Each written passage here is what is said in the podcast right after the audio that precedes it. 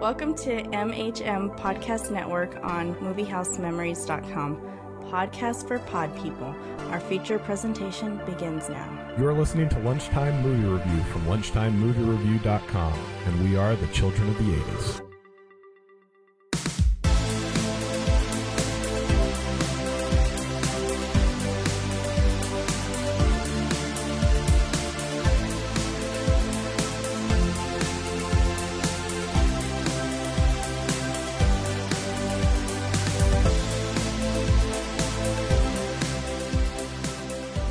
Children of the 80s are back with another tender Christmas film from our childhood. I'm Chris number one. I'm Chris number two. And I'm Patrick. And in the spirit of the holiday season, yippee ki motherfuckers. Yippee ki motherfuckers to you all. Very touching. and for this episode, we are reviewing 1990s. For some reason, I thought it was earlier than that, but nope. 1990s Die Hard 2, Die Harder.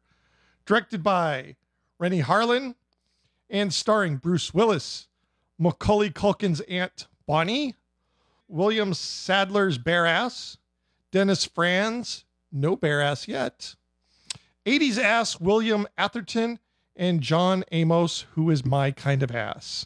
But before we begin, a word from our sponsor. Today's podcast is brought to you by Black & Decker cordless drills.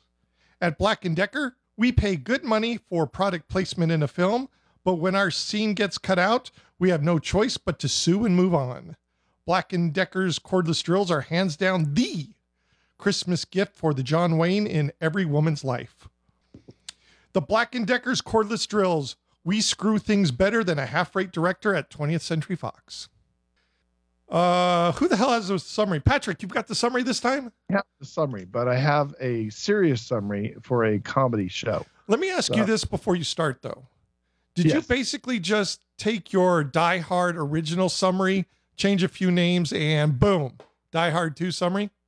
No, I did not because I didn't write the Die Hard summary. Oh, okay. Can't help you there. I can't uh, lay claim to that. All right. In the summer of 1990, Die Hard 2 Die Harder was released. And after people who went in looking for a porn film realized that this is a sequel to 1988's Die Hard, uh, the film became a success. It has been two years since the events of the Nakatomi Tower terrorist attack in Los Angeles. You wrote that on purpose, didn't you?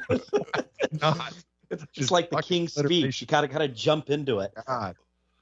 Officer John McClane, the unluckiest son of a bitch in the world, now of the Los Angeles Police Department, is at the Dulles International Airport in Washington, D.C. on Christmas Eve, because that makes a lot of fucking sense. New York cop, now working in L.A., sitting in Washington, D.C. Talking Uh, to he- a cop that seems like he's from New York, but Correct. He's awaiting the arrival of his wife, Holly, on her flight from California. While he is waiting, McClane notices two men behaving suspiciously, suspiciously in the airport lobby, and not in the gay sort of way, but in a terrorist sort of way. He follows one of the men as he enters the baggage area. Once there, he confronts the man who then tries to kill McClane. The other mystery man shows up to help his partner, and McClane engages in a shootout throughout the entire baggage area. McClane kills one of the men, but the other escapes. During the cleanup, McClane is shocked to learn that the captain of the airport, Carmine Lorenzo, is not going to investigate what the men were doing and is simply going to chalk it up as petty theft. Meanwhile, former U.S. Special Forces Colonel William Stewart, also known as Death, and other former members of his unit kill the owner of a church building and establish a base near the airport.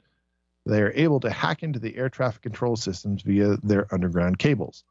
After they access the system, they sever the airport tower's ability to communicate with incoming planes and deactivate all the airport's running lights. Air traffic control now has no way to land any aircraft or to warn them of the terrorist takeover. Stewart's mission is to rescue General Ramon Esperanza, a drug lord and a military dictator of the fictional country of Valverde. Anyone realize the connections of Valverde? I think it's uh, a, a film that the three of us reviewed previously within the last two years. Chris? Correct. Oh, I think that was my favorite. El Presidente. Commando. El Presidente. El Presidente. aquí. Same writer. Yep. Esperanza has been arrested for his crimes and is being extradited to the United States to stand trial for drug trafficking charges. Stewart demands that a Boeing 747 cargo plane be prepped for the terrorist escape to another country once they have Esperanza. Stewart warns the traffic controllers not to interfere or try to restore their power and control. With his wife on an approaching plane with too little fuel to be directed elsewhere, McClane intervenes and tries to stop the terrorists. Not willing to give in to the terrorists, Dulles Communications Director Leslie Barnes comes up with a plan to use an unfinished antenna array to communicate with the planes in the air. The airport SWAT team escorts him to the area of the airport that is still under construction. They're ambushed by a T 1000 who kills all the members of the SWAT team and are about to kill Barnes until the timely arrival of McClane. McClane kills all of Stewart's team and saves Barnes, but the antenna array is blown up, cutting off that option. However, Stewart is upset about losing some of his men, so he retaliates by recalibrating the instrument landing system and impersonates an air traffic controller to crash a British airliner, killing everyone on board. Uh, with the crashing of a plane, the military is called in to assist. The U.S. Army Special Forces is led by Major Grant, who's always up for good times, who is one of Stewart's former soldiers. Grant excludes McClane from all the military planning. McClane befriends and relies on the airport's janitor, Marvin, to try to get access to the conference room to stay in the loop. But he finds that Marvin has one of the mercenaries' two way radios that still has the code typed in. With the radio, McClane can overhear all of Stewart's transmissions. Over the radio, McClane hears that Esperanza has killed his captors and the pilot on the plane carrying him and needs an emergency landing. McClane gets to Esperanza's plane on the snowy runway before Stewart's henchmen. He wounds the dictator, but when Stewart and his men arrive, McClane is forced to retreat to the cockpit of the plane. The terrorists shoot out the windows of the cockpit and begin lo- lobbing grenades in with McClane. The detective straps himself into the pilot seat and ejects himself just before the grenades destroy the entire plane. McClane lands safely, a short distance away from Stewart and his men, who allow McClane to leave alive. Some lucky son of a bitch he is, huh? When McClane returns to the airport, Barnes, tell, Barnes tells him that he thinks he knows where the terrorists are operating from. He and McClane go to the church, and when McClane is attacked by one of the terrorists, Barnes calls for the troops. Grant and his men arrive. They engage in a firefight with Stewart's men. During the battle, Stewart's men escape out the back on snowmobiles. McClane pursues them, but soon discovers that the mercenaries' guns are loaded with blanks. McClane concludes that Grant and his men are in cahoots with Stewart. When McClane returns to the airport again, he gets Lorenzo to finally do something. The police captain organizes his limited men to intercept and stop the Boeing 747 from taking off. On board Holly's flight, her plane is preparing to make a crash landing as they are out of fuel. Her situation has only been made worse by reporter Richard Thornburg, the asshole reporter from the first Die Hard film, making exaggerated reports from the plane's bathroom, which has caused panic on the plane and at the airport. McClane gets a ride on a news helicopter that drops him on the wing of the taxing 747. He uses his jacket to jam the wing of the plane and prevent the terrorists from taking off. Grant comes out onto the wing and the two men fight, with McClane winning when he causes Grant to fall into the jet engine. Next, Stewart. The jet engine's McClane, okay, causes- though. Correct. Yeah, a man goes through the jet engine. It's okay. No problem. No problem. Uh, Next, Stewart fights McClane, causing McClane to fall from the plane, but not before he pulls the lever to dump the fuel from the wing. Once on the ground, McClane uses his lighter to light the fuel, which backtracks to the taxing plane and blows up the plane, Esperanza, Stewart, and all his men. The pilots of Holly's plane are now able to see the runway due to the burning jet fuel, and they safely land their plane. McClane finds his wife as she gets off her plane, and the two embrace. A happy ending to another McClane family Christmas. What cracks me up about that last scene is not only did their plane land, but every subsequent other plane in the air landed immediately behind it without them taxiing out of the fucking way and all the others just skidding in and miraculously not hitting the main plane. Well, and not Correct. hitting the original plane that blew up on the runway. No, Uh, on a snow covered runway, by the way. fucking Hollywood magic. With a gr- with a like a drain grate in the middle of it. Patrick, after that wonderful summary, Tell me, this was number one in the theaters uh, for the whole summer. Not for the whole summer. This was the summer of Ghost, so that did that that that kind of predominated the summer. So, Die Hard 2, Die Harder was released on July 6, 1990, the same day as Jetsons the movie. Uh, the same month as Ghost, The Adventures of Ford Fairlane, also directed by Renny Harlin, the same director of this film. Arachnophobia, Quick Change, Presumed Innocent, and Chris's all-time favorite film, Problem Child. Uh, was made on a budget of $70 million, grossed uh, over $117 million in the United States, uh, over $240 million worldwide. It was the eighth highest grossing film of 1990, right behind Teenage Mutant Ninja Turtles, The Hunt for Red October, and Total Recall, and right in front of Dick Tracy, Kindergarten Cop, and Back to the Future Part 3. Uh, it was known at the time that it had the, uh, talking about the word fuck, was used 60 times in the film, and almost the film almost received an NC-17 rating because of the use of that. Maxim magazine has ranked the plane crash in the film as the number two greatest plane crash in film history. What's I number don't know. one? what- I don't know. If it's not uh, wow. airplane, that's a bullshit list, Maxim. It was the second highest grossing domestic or de- Die Hard film domestically, right behind uh, Live Free or Die Hard, which came out in the early 2000s. It was the second lowest grossing Die Hard film worldwide, if you take in the worldwide gross, only uh, beating out the first Die Hard film, which actually was the lowest grossing worldwide. Was based on Walter. I can't shit. I can't even read my handwriting. Groaning? I think it's Oh. Uh, Walter Wager's 1987 book called 58 Minutes, which has a completely different lead character that they just took the concept and vague concept of it and threw in John McClane as the lead character. Uh, and that's and essentially that's what they did also with the first Die Hard film. After this, they I think they just fucking used a phone book and said, well, where's it going to happen? This plane, uh, uh, New York. Okay. Rotten Tomatoes has it at 69% critics and 70% audience, and that is the numbers on Die Hard. So, Chris G, is this your favorite Christmas movie of all time? It's got to be right up there with uh, a very commando Christmas.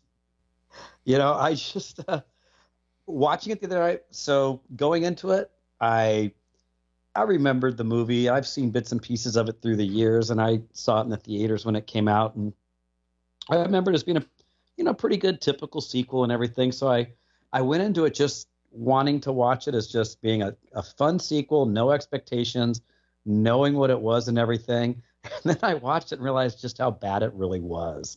And um, yeah, it just was not. Uh, I just I, I I kind of half enjoyed it. And, you know, I liked Victory, you know, more than that when we did the Victory podcast because I went into it with the exact same expectation. Only this one was a little bit of a letdown. Man, I, I don't ever remember liking this film, but Summer Blockbuster, Patrick, did you see this in the theater? Yes, I saw it in the theaters. This was one of the big movies of 1990. I was working in the movie theater when it came out. Unfortunately, it didn't come out to my theater. I had fucking Ghost. That fucking sucked. Hated that movie. People love that film, though. I don't get it. I know it, it was it was a sleeper hit, but we we did not receive. We got Total Recall and we got Ghost. We did have Jetsons the movie. I do remember that one coming out. We had Adventures of Ford Fairlane, um, but we did not get a lot of the big uh, action films of that summer. So I had to go to a different theater to see Die Hard. But I saw it open night. I, it was it was one I was looking forward to. I loved the first Die Hard movie. I actually really enjoyed this film uh, at the time uh, as I have aged and become a little bit more of a connoisseur of films, it obviously doesn't stand up nearly as well, but I still do enjoy it as compared to the remainder of the Die Hard films, which got progressively worse and worse as they went on. Chris, was Ghost where you started your hobby of pottery by any chance? I'm gonna be uh, moment of full disclosure. I still have never seen Ghost. Oh. I think I'm one of the four. Just not my kind of movie. So I I have yet to see it. Although I did like the um the recreation in um Naked Gun 2. That must be way inside of a joke. for, No, for any of our I- listeners I- out there to see if they can. You guys get it, but Is naked, naked gun is it naked gun two and a half or is it 33 and a third? Might be 33 and a third. Two- no, two and a half. I think was yeah, because Priscilla wasn't in 33 and a third, except Yeah, she for the was. very beginning. Yeah, she was at well, she was in it. She wasn't in it very much. She wasn't a main Yeah. character. Maybe you're right. Maybe it was two and a half. I think it was. Fun fact OJ in that film was the reason why there was a ghost. Yeah. Too soon? Nah. Oh, okay. Um, so I remember seeing this once. I don't I don't think I really liked it then. I was disappointed and I really liked the first Die Hard. And after watching it, it was pretty rough for me to get get through this one, but I think this was more because just the plot holes. It, uh, it was hard for me to suspend my uh my belief in just some common sense. Did I, either of you when you're watching this did, did the story plot holes just bug you? Like I'm thinking this is Washington D.C. and they wait t- how long to get a hold of the government? Uh, how would the government just be sitting around on their butts this whole time? I feel like they would Well, have and would they land the plane at a you know a commercial airport at Dulles? no. There, there's a nearby airport in Baltimore. They could have landed there. Uh, there was just so many plot holes. I'm thinking, all right, just let let them have their their plane, and as soon as it gets up in the air, they've got no hostages. Blow it out of the sky. Tell the everybody on the news that um, it crashed, and that's the end of it. But did either of you really? Were, did is it just me, or were the plot holes really glaring in this one, Patrick? It, it- well, I mean, yeah, it, it, it's it's weird that they choose Washington D.C. as kind of the central point for this film because there are so many other airports within an hour, easily within an hour of that, and they they they kind of set it up as there's such a bad storm that everything is being sent to them uh, from all these other airports. But that's got to be that would be a bigger news story is the huge fucking storm that's sending everybody to one fucking airport. Considering there's at least two airports that I know of in Washington D.C. Reagan is not very far away, and then as you said, BWI in Baltimore is not that far away either. So it, it doesn't make a lot of sense that, oh okay we're we're kind of tightened down because it seems like everybody uh, fairly early on realizes hey we got an issue. And that you would think that uh, air traffic control from the other airports that are not being taken over who are like mere minutes away as far as flight time couldn't commute wouldn't be able to communicate with uh, the, the the airplanes and say hey because that's basically what happens as they cross as they cross the united states as they get handed off from one you know one uh, air traffic control to another to make sure that they don't run into other planes as they're crossing the united states so it, yes there's there's a major suspension of disbelief just and, and merely also from the fact that i kind of made fun of it is why the fucking Washington D.C. other than you needed cold weather for this fucking movie, and that that seemed kind of a stretch to me from the get go. It's like you know, you know, he's from New York, she moved to Los Angeles. Let's take it to a third different alternative, and just really ridiculous. It's almost, almost as bad as John McClane in Russia for the last fucking movie. That one was really atrocious. Didn't see it. I think they put it in Washington D.C. just because they had the whole political, you know, drug lord prisoner coming in, and you know the U.S. was bringing him in. That's why I was trying to figure out why would they land him at a commercial airport? They would take him to a military base instead for the handoff. But yeah, I would it's- think it's- even in Texas, get it close to the border. Yeah. Yeah, no, they um along what Patrick was saying that you well both of you were saying you can't really sus- you could suspend disbelief in the first one because that one to me it was a cleverly written movie. It had a bit more sophistication, it had a great villain um you know to whereas this guy he was just kind of more you know your typical run of the mill asshole villain. Um and it was just more of a Schwarzenegger type action movie. It took McClane, and instead of making him be just the regular guy, the regular cop, you know, in over his head that everybody could identify with, it made him that superhuman cop. You know, it made him the if Schwarzenegger or Steven Seagal or one of those guys had played it.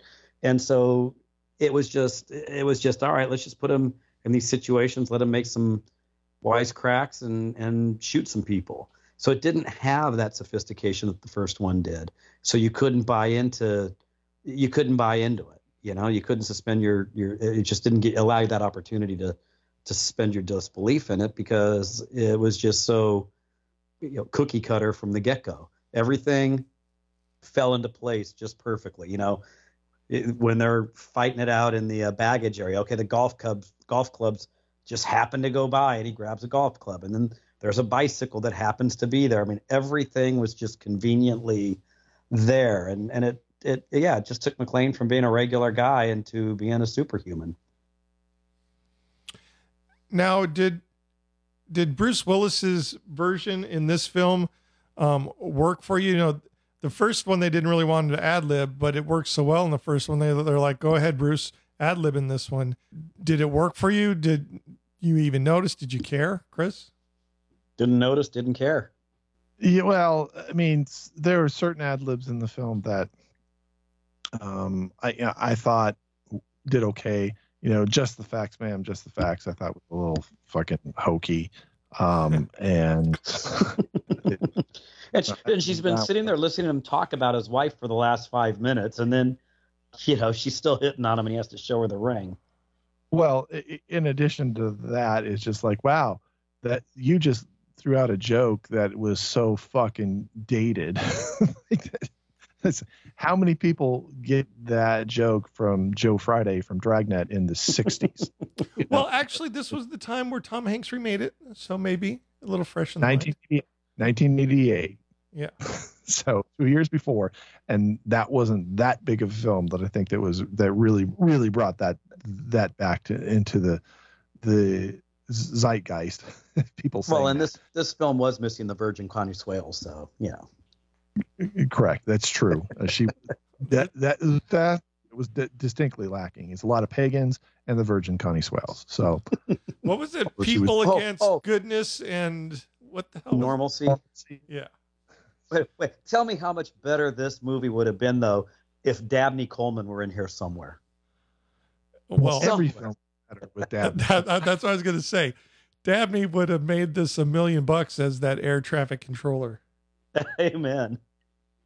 Yeah. You, you, they were, you know, taking my nudie magazine. You know, so that's his fucking list from that film. But anyways, I digress. Uh, it's uh, it's the, the I you know, it's I like Bruce Willis. I still liked him in this.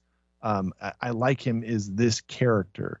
Uh, he, I, I, I don't think he reached super superhuman links at this film even yet. Uh, although he's getting close to it, I still think of him as a very kind of the the man against you know the one man who stands against everyone. By the next film, I think yeah he's he's become a superhuman character who's like uh, I've got metal embedded in my arm and I'm pulling it out so that I can pick a lock, shit like that. well, in in the first film he gets shot and then after that he's still okay. It seems like it heals. This one he gets stabbed in the shoulder and after that it it, uh, it heals. So he's still got some superhuman qualities.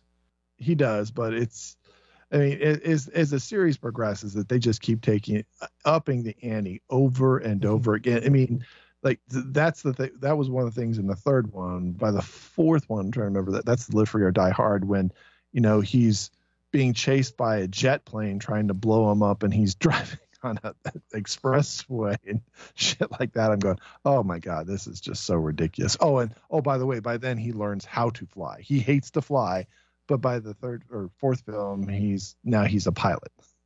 It's like the Fast and the Furious. They change it mm-hmm. all all the way around. Yeah, at least they haven't taken him to space yet. Yet. Yet. You know, one of the things I did like though was he the the main bad guy, Colonel Stewart. He was a colonel, right? Correct. Stewart kicked his ass on the plane. I mean, even though Bruce saved the day, Stewart karate kid his ass to death on that thing.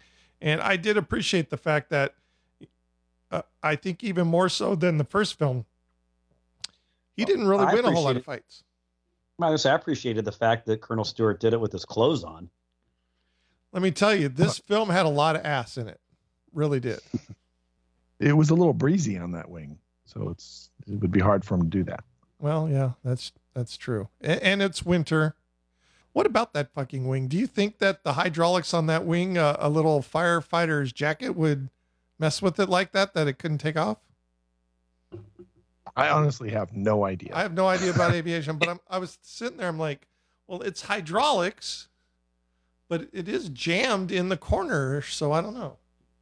I, I, I would presume probably not because those are pretty thick jackets. If it if it can't if they can't uh, retract the wing, um, but uh, you know I, I I don't know for sure. Uh, I, that is an area I'm going. Okay, I'll, I'll suspend my disbelief there because I don't know any different. Could have just raised the aileron and or the flap, and it would have come out on its own. You know, because if if it's so wedged in there that they can't lower the flap, and then Colonel Stewart goes and just rips it out. You know, that's that's all part of what I was saying Yeah. about. Opposite you were saying direction also and wind. Is that what you're saying? Yeah. I guess I don't know. I mean, I'm I'm I'm gonna just lump that in with all the other uh, plot holes. All right. The film has tremendous plot holes and asks you just to gloss over them very, very briefly and, and, and not think about them in any way, shape, or form, including the fact that security of the the the the uh, wiring for air traffic control is going to go across private property, and they wouldn't have that secured so that nobody could access to that and cause problems for a major airport in the nation's capital. Now, can, can we get into that whole thing about the runways and the cabling and all that stuff? Because I had a few observations. Praises. Okay. Is that what you're going to say? Yeah, I want to know why why if the uh, terrorists if the, they said that the runway uh, the air traffic control said that both the runway lights were on the same grid as the control tower. Why didn't they just take the control tower down as well so that the control tower couldn't even communicate with the planes? I mean, they go to all the trouble to take out the runway, but leave the control tower still relatively usable. It just doesn't make sense. I mean, again, I'm trying. I I think it's kind of hideous that I'm trying to uh, put some anal, you know, analysis or something on this movie, but I mean, seriously, think about it. They could have taken out the whole tower and everything uh, from a communication standpoint. Well, you know, why even communicate with the tower at all? Exactly, they could have bypassed them. Yeah, it just like, hey, we're here to announce our intention of what we're going to do, mainly so that I can play Captain Exposition, or in this case, Colonel Exposition, and tell you to give the audience a preview of what the, the entire plot of this film is. Uh, because you didn't need the assistance of the tower. You didn't need them to do anything. And you anticipated that they were going to try to take action to regain control of their systems, and you countered against it. So why why even communicate with them at all? You know, and and just go about your business, and probably uh, left them a little bit more blind, uh, so that they they didn't uh, know exactly what you were going to do. Although I'm sure they would all presume you're going to go after the, you know, the the general um, because of the political reasons. Well, and why, when the tower does get that little bit of communications, why don't they just tell all the planes go to your alternate airport, alternate airports? Problem solved. I If- I, I yeah I don't know. just Well, Yeah. Patrick, you I mean, should examine I'm- this. I, I'm I'm presuming because that happens late when they they use the outer beacon to communicate with them. That they they do say that some of some of them have gone. Some of them went to different airports, but then there's some nearby. But it's once again, it still doesn't explain that there are so many airports on the eastern seaboard of this nation within flying time within probably minutes of each other. Why aren't you going there? Because I can't imagine why Reagan would be so overloaded or uh, snowed over, but Dulles wouldn't be. I mean, they're, as I said, Yeah. within flying minutes of each other. The the weather wouldn't be that severe. Go, you know, from one place to another, and BWI is not that far. Although I think they do mention Baltimore sent is diverting planes to them. Well, and if you're if you're the pilot of one of the planes and you're down to fumes or getting close to fumes, and you can't communicate with the tower, you're diverting to an alternate airport on your own. You're not waiting Correct. for permission. And Correct. can the planes talk to each other? How about the one that uh, Yeah. they were able to get a hold of? Can they then radio the the next one that they can't get a hold of, and so forth, and say, "Hey, guys, we got an issue." New Yeah, York so City's not even that far away. Yeah, I'm so I'm taking flying lessons right now, obviously in nothing like that, just in a little Cessna. But yeah, we're always talking to other planes, and you just have to change frequency, you know, to whatever frequency you want to go to. Every piece of airspace has their own frequency, and so when we leave like our little part of the world, we just switch over to the next frequency and start talking to them. And you don't need to be handed off by a control tower to do that. Are those like Well, uh, CB radios, by the way, where you got Kurt Russell screaming into the thing like uh, Big Trouble in Little China?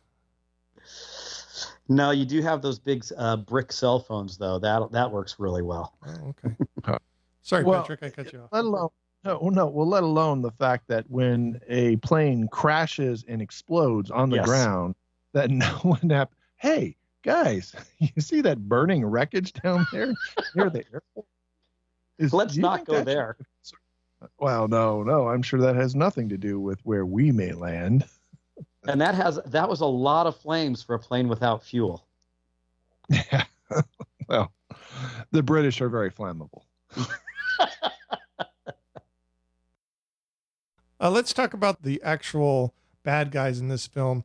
I know it's kind of bad to con- to compare to the first one, but what did you think of the baddies in this one as compared to the first one? It's kind of hard to to beat Hans. We had wh- what was uh what was Stuart's name? William Sadler, Sadler, and then we Yeah. also had um, John Amos. I like John Amos a lot, but uh, he was he was Sergeant Grant. I, I forget what his rank was Grant. and he trained Stuart, and they're the bad guys. Shocker. Um, what'd you guys think of them uh, in this film, Patrick? Uh, you know, there was no way anybody's going to compete with Alan Rickman, uh, but I thought they were serviceable in their roles.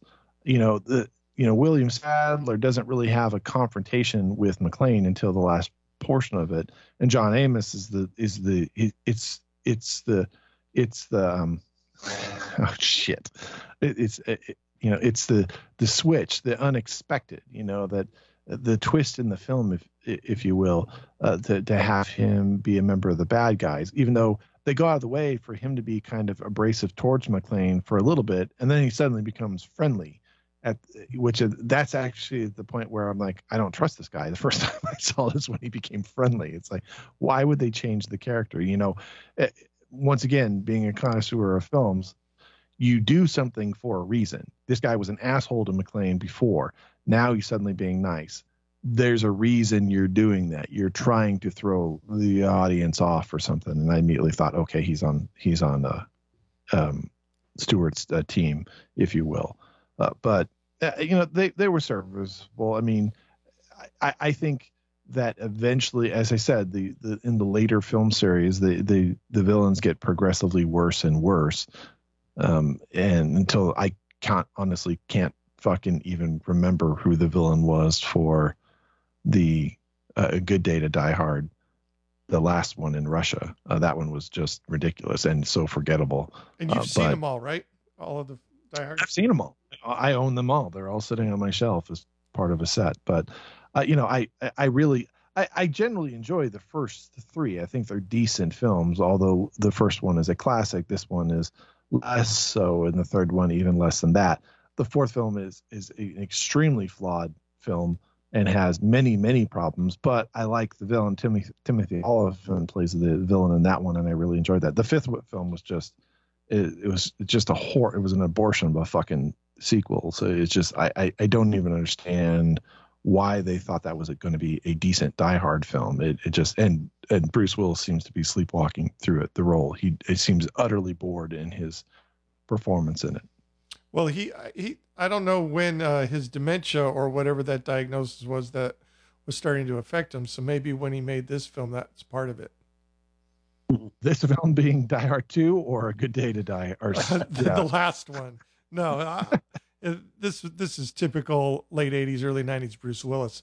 I mean, but yeah, I mean, Bruce Willis was one of my favorite actors around this time frame. I really enjoyed him in a lot of things, and you know, I, I saw a, a film with Bruce Willis in it because Bruce Willis in it uh, in, in it, and I had a lot of respect for Bruce Willis. I you know, like I think like In Country is an uh, uh is uh, underappreciated dramatic performance by him back in the day. I like the fact that he did you know these little walk-on parts in other films like Mortal Thoughts or Billy Bathgate, where he didn't necessarily need to get major booking. Um, a few years after this, Nobody's Fool with uh, Robert, or not Robert De Niro, um, Paul Newman is a great film, and he has a major role in it, but is not billed. You know, it's it, he's just. I, I think he was an actor's actor who liked to do that. Now, I think by the 2000s, he became Bruce Willis, the action star after Sixth Sense and Armageddon and all that shit, and just started. I'm going to do things for paychecks, and then uh, obviously the the product started to decline quite dramatically uh, at that point. He peaked at uh, Fifth Element for me. Uh, Chris, did you want to comment on the bad guys? I, I kind of overstepped your. Yeah, no, I think Patrick said it all. I think he nailed it. No one's going to. To me, Hans Gruber is one of the best, you know, villains ever. I think that was just an excellent, excellent villain and an excellent portrayal. These, as I said earlier, are just more of your typical run of the mill. It could be, you know, pick any action figure from any action movie and make them the bad guy, and boom, there you go. I think I think Sadler and Amos both did, you know, respectable jobs with what they had to work with. They played the parts well, and that was about it. But um, yeah, I wanted to go back to what Patrick had said about Bruce Willis. I was a big Bruce Willis fan as well. I'd go see a movie just because he was in it, and you know, it got me to see the the first half of Hudson Hawk at least before my wife and I said, "All right, we're about." I'll never forget the the moment we walked out was the scene where Andie MacDowell turns and says something to the effect of, you know, she looks up at the cross or something and says, "Oh dear Lord, help me!" And Bonnie and I were like, "Yeah, that's enough. We've we've had about enough of this." All but, he uh, wanted uh, in that film was a cappuccino, and he yeah, had to go through all, all this shit. Did. He sang well. He had a nice voice. Um, but, but uh, yeah, I'd go see a movie because Bruce Willis was in it. I thought he was great. Um, surprisingly, I liked the third one with Jeremy Irons better than I liked this one. I thought Jeremy Irons was a better bad guy and a little bit more had a little more substance to him than than William Sadler did. I think this one had the more of the typical I don't know if it's typical, but they had the twist when John Amos flips and you realize, okay, he's a bad guy. But for the duration of the movie, you know, you do. You had that interaction back and forth with Jeremy Irons and and Bruce Willis, and I thought the third one. Uh, what, what was that one? That was uh, that wasn't. What was the third one? Was called? that with the Vengeance? Die Hard with the Vengeance. Yeah, I like that one better than this one actually. Yeah, see, but that's just a repeat of the first film. I mean, it's yeah. an repeat. It, they throw it in is that oh he's a terrorist and he wants to get revenge against McClane, but he's just trying to steal money like Hans Gruber did, and it, that that's where that one to me was just like at least this is such distinctly different. These are terrorists for terrorists sake. I mean, there are actually some political motivations for this, uh, which is very, very different from both one and 3 mm-hmm. Patrick, I'm trying to remember. Did you like uh, Bruce Willis, or I should say, the film Death Becomes Her that he was in? I think you did not like that film. Not really. I mean, I didn't. I've seen it, but it's it's not a particularly one of my favorites. I mean, it, not everything that he crapped out during the '90s was good. There was mm-hmm. there was some crap. I don't think The Fifth Element is a great film. It's it's got some great special effects and it's a little quirky, and I I, I enjoyed the quirkiness of it, but it's not one that I go back and revisit. Armageddon, uh, you know, uh, Chris G and I have you know we reviewed Deep Impact and we kind of half-assed reviewed Armageddon at the same time. Um, it, it, had many many problems but it was generally just a popcorn film much like this. I mean it was just a popcorn film during the summer that i enjoyed watching. I enjoyed armageddon much better than this but to backtrack just a step how bad was deep impact that i actually had to defend a michael bay movie? Okay? Deep impact to me was i would bad. never defend a Michael I, Bay movie. Impact was so bad to me that I actually had to commend Michael Bay for a movie, and and uh, that's how bad Deep Impact was. Yeah, I, I uh, once again I will say Deep Impact is a decent film. It, it it's flawed, uh, much like this film, but it's I still enjoy the film. It's not one I revisit a lot. I definitely see Armageddon much more more often because that's much that's more of a thrill ride. That's like riding a roller coaster you know, as ra- rather than the Hall of Presidents of Deep, Deep Impact. So if you had to watch either Deep Impact or Die Hard 2, which is it? Die Hard 2. Okay. I, I watch Die Hard 2 pr- pretty much every Christmas. Uh, still, this is one of the Christmas films that you know my my my kids watch a lot of Christmas movies, and then and they start in October. So this is one we get around to. now, Die Hard gets watched a couple times during the Christmas holidays. This gets watched once, you know, and the, you know, as far as my kids know, this is where the Die Hard series ended. They've never seen it again. well, uh, So then, so then, based on what you're saying, happily ever after. which is more of a Christmas movie, Die Hard or Die Hard 2? Die Hard.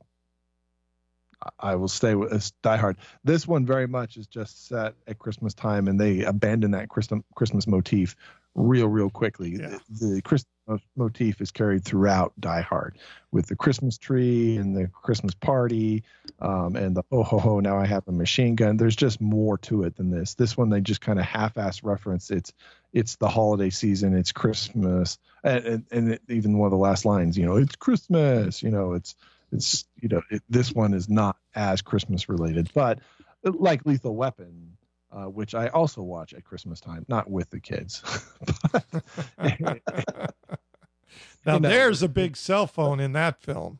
So Yeah, basically, you just like you like to see shit get blown up around Christmas, is what you're saying.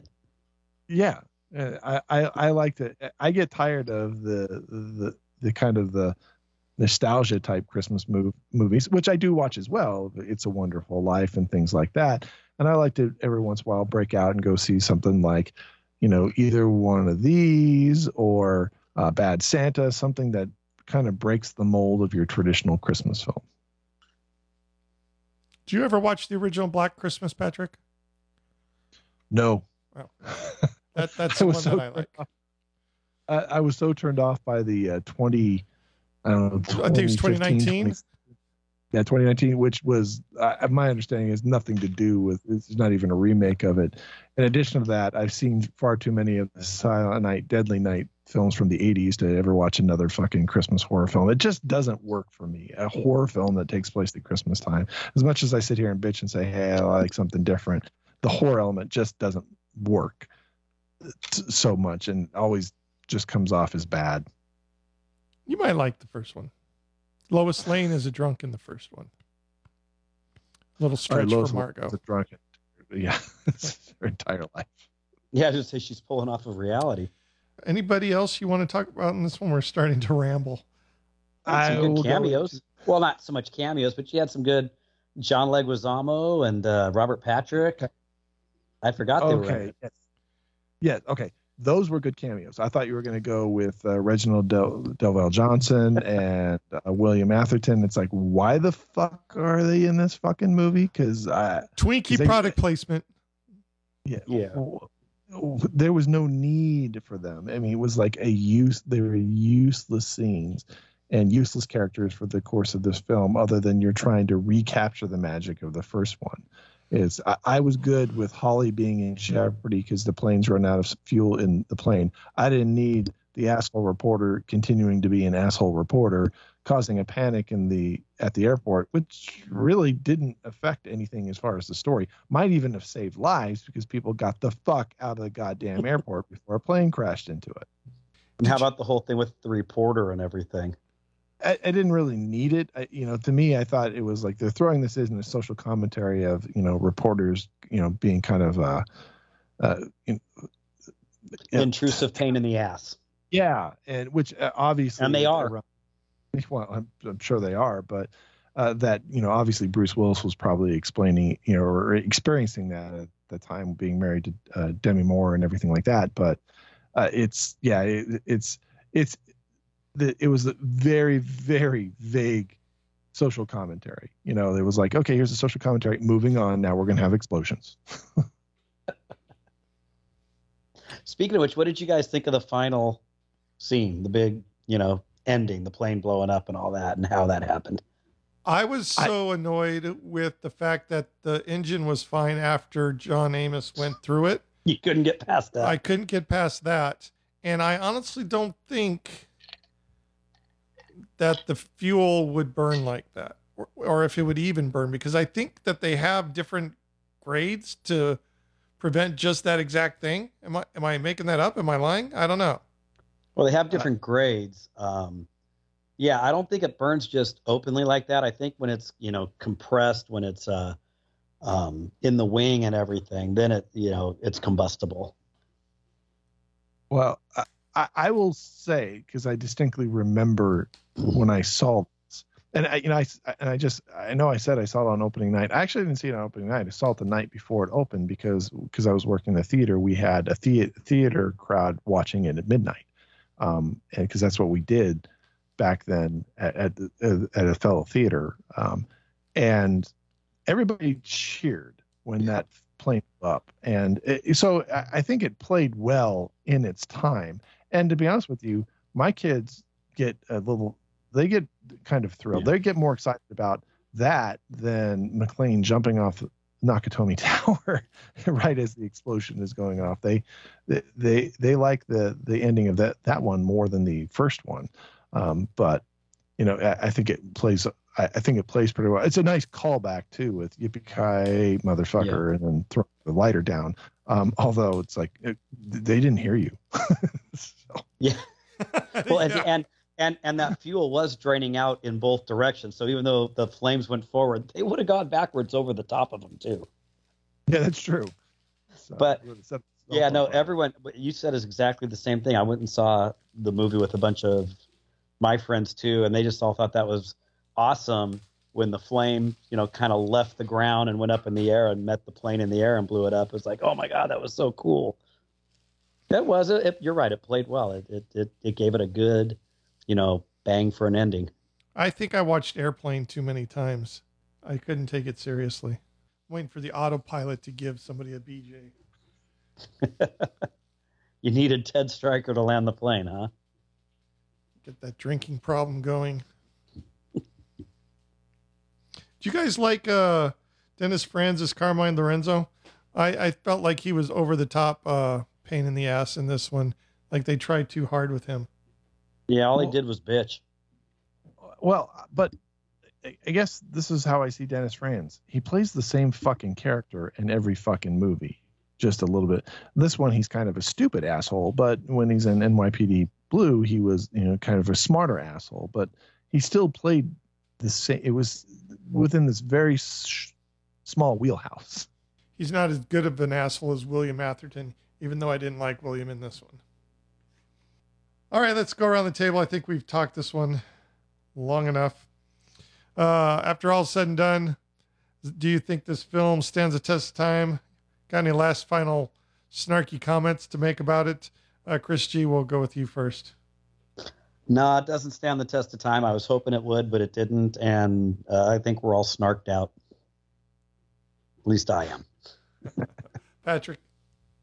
Uh, I disagree. I think the film still stands the test of time. Oh. It's still a popcorn film. No, it's a popcorn film. I still watch this at least annually, maybe semi-annually, every once in a while. Well, once you know, once in a while, I may skip it uh, during the holiday season just because we're busy. But yeah, I, I still enjoyed watching it. Um, I I will tell you something that I hadn't forgot to comment. I hate the fucking title. I fucking hate Die Hard. I'm like, really, really? You guys couldn't just leave it with Die Hard two. You had to add something to it, and that and that's the best you could fucking come up with. It was ah, I I, I hate that title. Just it, it, that to me almost uh, would create a situation where I wouldn't go see a film but for Bruce Willis in the 1990s. I disliked this film when I saw it originally. I disliked it again. I don't know. Does that mean it stands a test of time? It's the same crap as I, I don't know. I, will say just for that, it stands a test of time because it's the it's the exact same film that I remember. And uh, this is not this is not a great film for me. And I do like a lot of Bruce Willis films.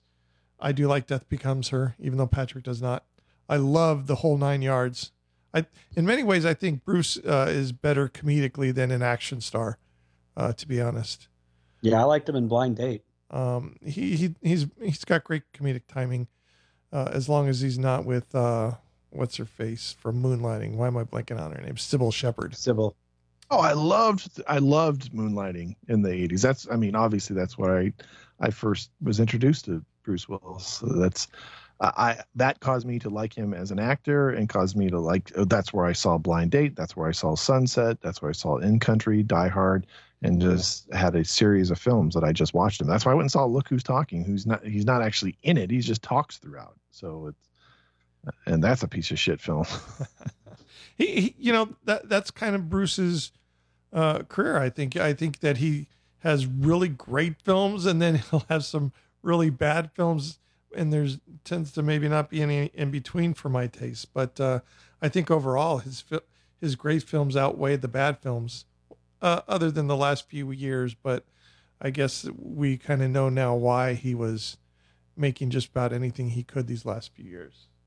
Yeah, well, no, I don't know if that's I, I, not to condemn Bruce Willis. I don't know if that's why he was making a lot of substandard action films and just taking paychecks in the last few years. I, I, he just wasn't as bankable of a box office star any longer, and had grown to have a reputation of being just a difficult motherfucker to work with. And you know, as far as uh, making demands on scripts and co-stars and and belittling directors on sets that people just didn't end up wanting not to work with him. And I, I don't know if that anything have anything to do with his physical condition. It has everything to do with his character potentially, but because I am not surprised to hear, hey, Bruce Willis, did you know that he's an asshole in real life?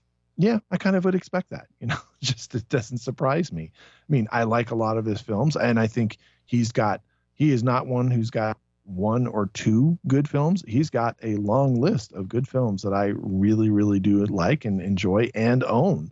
And then he made some unbelievable crap uh, during that same time frame. A lot of it coming in the last years before he retired, uh, unfortunately. But you know, it, every once in a while he would pop up with something, and and you know, uh, for every um, color of night, there's a Pulp Fiction. You know, uh, and you know for um, Breakfast of Champions, and I'm reaching deep there. If you guys know what fucking movie I'm talking about, there, there's mm-hmm. there's there's an Armageddon, you know, which has a lot of the same fucking actors who hopped over to do that film with him. Uh, so it's you know there there's he makes some decent popcorn films, and he has a distinctive type of character to play. And I liked him a lot of things, and I can I continue to do like him. He's going to be one of those actors that I'm going to treasure uh, for you know probably for the rest of my life of the, his his film catalog that I revisit on a frequent basis, including this movie Chris G and Chris H, guys being fucking dismissive of Die Hard 2, un unfucking American. This if is, you uh, had to rate, I'm curious if you had to rate your top three Bruce Willis Bruce Willis movies where he was the lead, not like Pulp Fiction or something, what would they be? Just curious. Die Hard on top. Mm-hmm. Yeah. Right. Ooh. Because Pulp Fiction was why I would throw in number two until you qualified it. Yeah, because um, he's just you know he's Patrick's he's not, he's not going for the last Boy Scout. I, I, well, I like the last Boy Scout, but I don't know if I'd put that in my top three. I mean, that, that's like, I enjoyed that film, but it is, uh, I, I'd be far hard pressed. You know, I, I like Sixth Sense. It might be up there. Armageddon is definitely not up there. I'm trying to think of something else. Oh, what about Striking Distance? No. See, to me, this Although, movie was the equivalent of Striking Distance. Yeah, uh, the whole nine yards I do like. Unfortunately, the whole nine yards is very much tarnished by the whole ten yards, which is a piece yeah. of oh, that, shit. I don't know how you can make such a great film and then follow it up by such crap. Uh, would you count Sin City as? I was just I was just gonna say that. I, Sin I love yeah, him in Sin City. I thought he was I, great in Sin City. I thought he was great in Sin City. I really really liked him in that. I liked him in uh, Moonrise Kingdom. Um, that I mean that's more ensemble again as well, but I think he was he was really really gr- uh, great in that film. I liked him in Red. Wouldn't be my top three. Um, God, what else? I'm trying to remember other films that he he he's been in that I I would consider. Okay, your top two that works. Uh, yeah, I mean, it's, it's, it's, a bad day when we can't figure out three good Bruce Willis movies. Well, no, there, there's a lot of good ones, but to say Yeah. that I, I wouldn't put whole the whole nine yards in my top three. I wouldn't put, um, you know, I wouldn't put. Uh, fool. oh, see, I count that as more supporting. I think that is more. He's not the lead in that by any stretch of that No. imagination. I love that film. That film is a great fucking movie, but it's off the strength of Paul Newman's performance. I mean, once again, he he's to me he's Bruce Willis playing Bruce Willis. He's the asshole character in that movie, and and that works for me. Um, you know, I like Sixth Sense, but I wouldn't. I don't know if I'd put that in my top three. I like The Siege, I, I, but Hmm. once again, he's more supporting. I think that's a decent movie. Um, I like The Jackal, um, but he's definitely more supporting in that. Oh, 12 Monkeys. Oh, I forgot about 12 Monkeys. I really like 12 Oh, yeah. Monkeys. Yeah. So, I forgot yeah, about I mean, that like, one. yeah, I mean, so there's there's a lot of films that he made that you know he's a part of that I really really enjoy. I mean, and once again, there's crap. The pretty much the entire Look Who's Talking whatever uh, sucked. Uh, Hudson Hawk not a good film, but I I stuck it out and saw the whole fucking thing, and I've seen it twice. So, I, granted, I've never gone back and revisited it, but Sorry, Chris G. We've already uh, reviewed that one. Wait, which one did you already review? Hudson Hawk. Oh, you did. Oh, okay. so but yeah, I, but uh, yeah, Was that a number two review? Of course. Okay. oh, wait. You know, you guys, you guys are overlooking a Bruce Willis classic. Beavis and Butthead Do America. Come on now. Yeah, I wrote a summary for that last year because I watched. Oh, did you really? That, that does not hold up. All right. Well, that's it for our review of Patrick's favorite titled Die Hard film, Die Hard 2, Die Harder. Uh, please let us know what you think of the film in the comments section. And for our listeners over on moviehousememory.com, please rate it from one to five stars on that page as well. If you enjoyed today's review, please don't forget to subscribe to our YouTube channel, the MHM Podcast Network, where we have many, many more film reviews from yesterday, today, and beyond. Until the next time, I'm Chris number one. I'm Chris number two, Chris Harder. Uh, and I'm Patrick, the only. And we have to get out of here, and you guys are invited.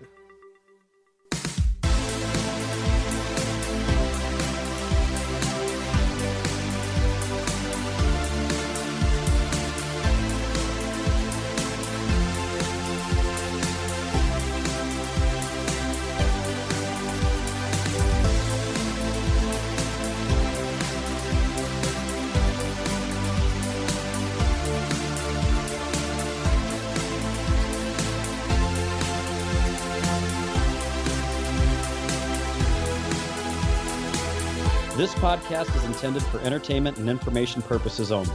The theme music for Lunchtime Movie Review, Fireworks, is provided courtesy of Alexander Nakarada at serpentsoundstudios.com under a Creative Commons Attribution 4.0 license. All original content of this podcast is the intellectual property of MHM Podcast Network, Lunchtime Movie Review, and Fuzzy Bunny Slippers Entertainment LLC, unless otherwise noted.